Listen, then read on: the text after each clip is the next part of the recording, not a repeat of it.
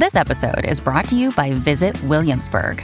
In Williamsburg, Virginia, there's never too much of a good thing. Whether you're a foodie, a golfer, a history buff, a shopaholic, an outdoor enthusiast, or a thrill seeker, you'll find what you came for here and more.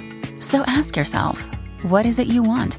Discover Williamsburg and plan your trip at visitwilliamsburg.com.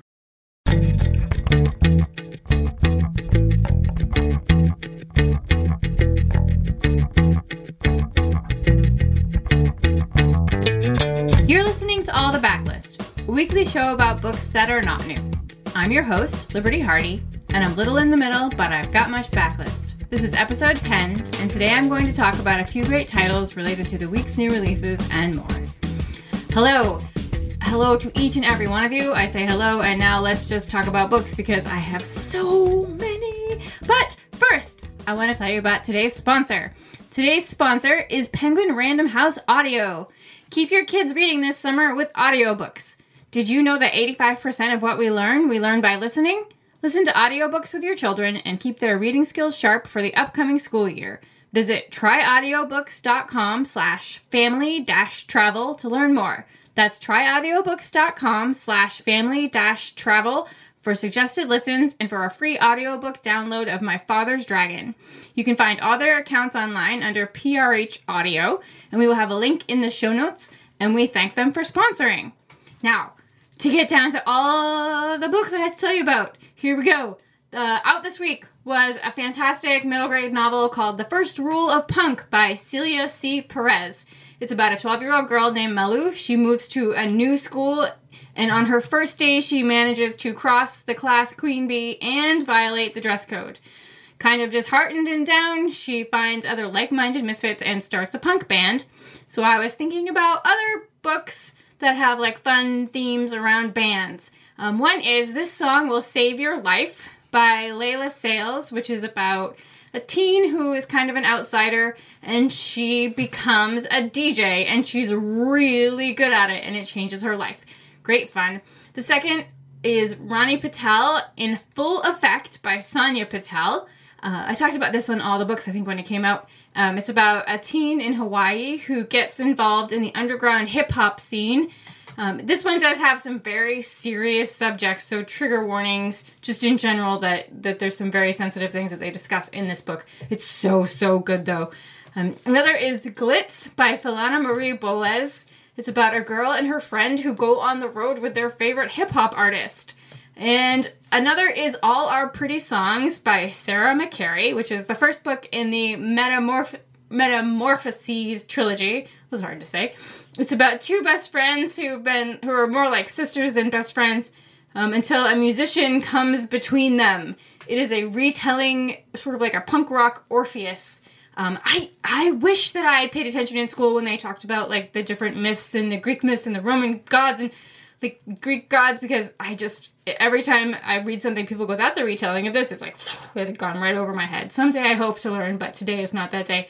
Um, and if you just like books about music in general and want to read a fantastic one, there is Signal to Noise by Silvia Moreno Garcia, which is about a girl who discovers that she can perform magic spells using music. It's so, so, so good.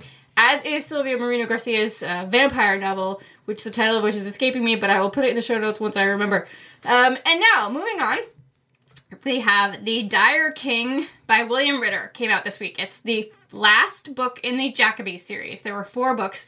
Very sad that it's over. Such a great series. I've talked about it a million times. About supernatural detectives. And so I was thinking about some other supernatural detectives that I read and loved. The first would be Rosemary and Rue. Um, when I went on my fairy book kick, this was recommended to me and I picked it up. It's by Seanan McGuire, and it's about a woman named October Daye who is a private investigator as well as a fairy. Um, I've only read the first book in this series, but lots of fun. Um, another would be Dirk Gently's Holistic Detective Agency by Douglas Adams, he of the Hitchhiker's Guide fame. You've probably heard of this recently because it was just remade.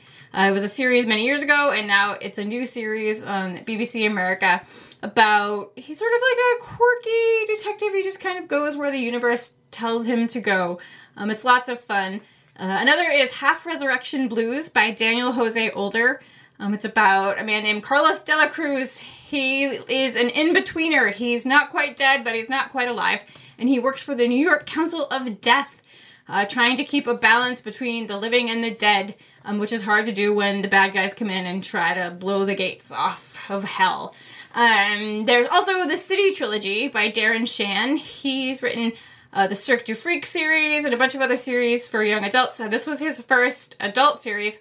It's very strange. Um, the first book is called The Procession of the Dead. And when I looked it up, it looks like they're out of print, but if you can get your hands on them, great fun. Like I said, super weird.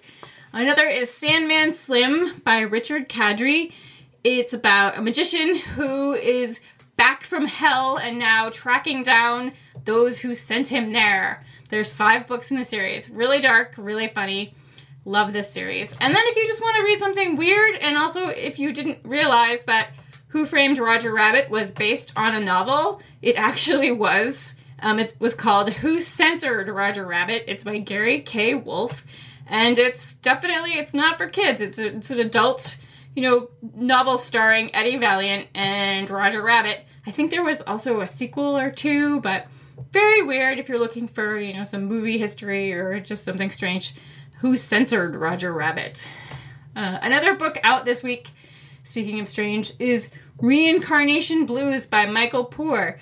It's about a guy who has been reincarnated almost 10,000 times, but he doesn't mind because every time he visits the afterlife, he gets to see death. Death is an actual literal person, and they are in love. Uh, so every time he's re- he is uh, reborn, you know, he lives his life, and when he dies, he gets to spend it with death. But then he finds out that once you hit 10,000 lives, if you haven't achieved perfection, if you haven't made your life perfect with everything that you've learned, you are just snuffed out of existence in general. So now he has to figure out how to make his life perfect and also stay with death. It's really great. Reminded me a little bit of The Hike by Drew Magary.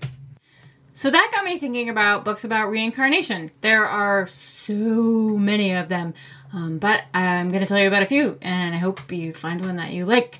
Uh, the first I want to talk about is Replay by Ken Grimwood, which I think is a classic. It's like 30 years old now. It's fantastic. It's about a guy who's reborn over and over at the age of 18 until he gets it right.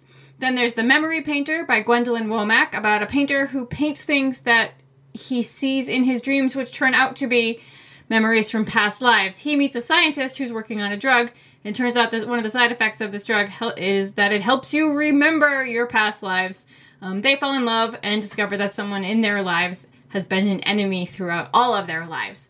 There's also The Incarnations by Susan Barker, one of my favorites of 2015, about a Beijing taxi driver who finds a note in his car that says that the person knows them and they've been a part of all their lives and want to meet him again. Uh, there's also Life After Life by Kate Atkinson. Oh, I love this book so much.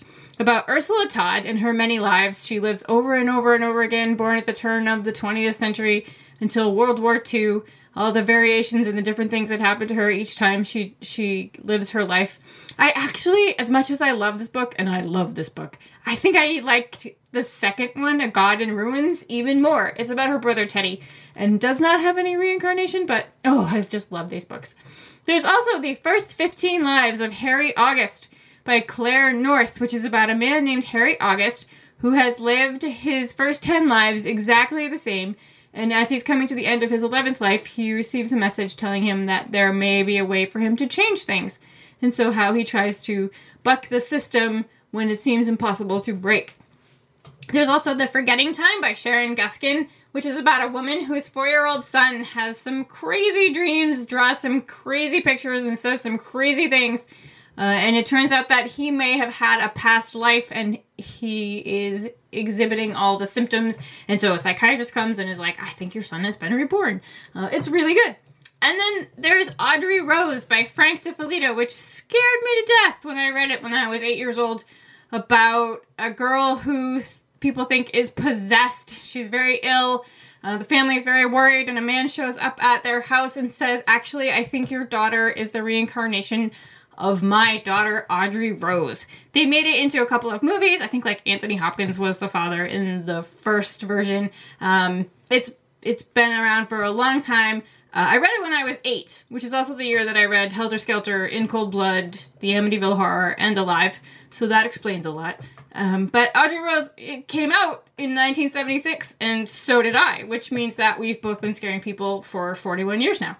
Um, and so, moving on to today's dealer's choice. This week saw the release of the penultimate book in the alphabet series by Sue Grafton. Y is for yesterday came out on Tuesday. It started with A is for alibi in 1982. She's been working on the series for 35 years now. She's 77. It's crazy. She's reached Y. I wonder if like she's already written Z, like if she wrote all of these like a long time ago in case anything happens to her, kind of how like Agatha Christie wrote the last Hercule Poirot novel before she wrote some of the others because she was worried, you know, something would happen. Um, but it got me thinking about one of my other like I read these like when they started out like in the 80s and it got me thinking about one of my other favorite series when I was younger, which I started reading in the 80s, and that is the Cat Who series by Lillian Jackson Braun. But actually, in 1966, The Cat Who Could Read Backwards, the first book in the series, came out. Uh, there were three books, and then she kind of went away for 18 years. Like, nobody heard from her, nobody knew what she was doing. And then in 1986, they reissued the first book. It was a huge hit, so they put out the next two. And then she wrote several more, and she ended up writing 28 more after the first one.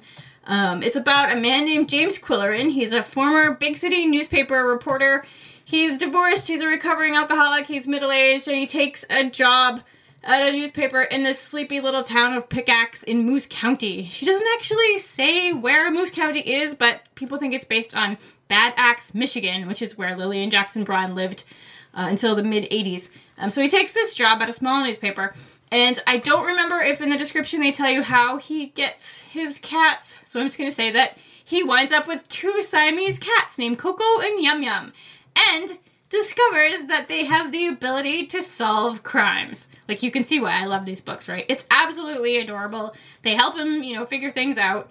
Um, it's also where I first heard the expression "salt and pepper" in refer like reference to people's hair, because she mentions his salt and pepper mustache a lot, so it stuck with me. Um, so I've read most of the books in the series. Like I said, there were 29 of them. There was a 30th that was scheduled, but they postponed it like in 2007 when she started feeling unwell and eventually just canceled it and she passed away at the age of 97 in 2011. Um, there was also a really bad spoof that I read called The Cat Who Killed Lillian Jackson Braun, but I don't recommend it. But these, super cozy, really cute. Um, I hope they hold up. Maybe I'll read them all again someday. But I just love them. So those are the Lillian Jackson Braun Cat Who mysteries. And that's it for me this week. I'd like to thank our sponsor, Penguin Random House Audio. Visit tryaudiobooks.com slash family dash travel for suggested listens and for a free audiobook download of My Father's Dragon.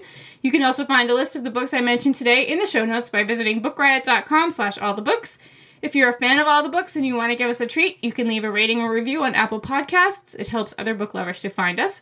And if you want to talk about books or see pictures of my books or my cats, Steinbeck and Millay, who probably could solve crime, but I don't know of any, so I haven't tried. Uh, you can catch me on Twitter at Miss Liberty, on Litsy under Liberty, and on Instagram at Franzen Comes Alive. I'll be back on Tuesday with my better half, Rebecca Schinsky, and all the books, and we'll tell you about the week's great new releases. Have a great weekend, kittens, and happy reading.